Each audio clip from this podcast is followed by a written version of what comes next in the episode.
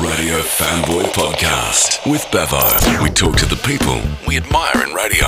Radio was my first ever job at 2WG in Wagga Wagga. Back in the mid 70s, 2GB were in Sussex Street. They used to uh, have office boys. At that time, I'm selling advertising for a guy called Alan McGirvin. And Alan McGirvin was the first record jock for Double J before it was Triple J. New episode every week.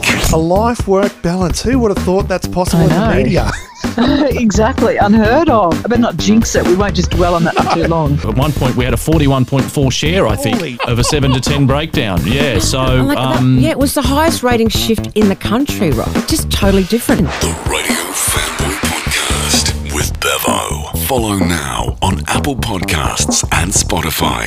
Lee Bevington Media, voiceovers and on air talent for radio, television, and podcasts.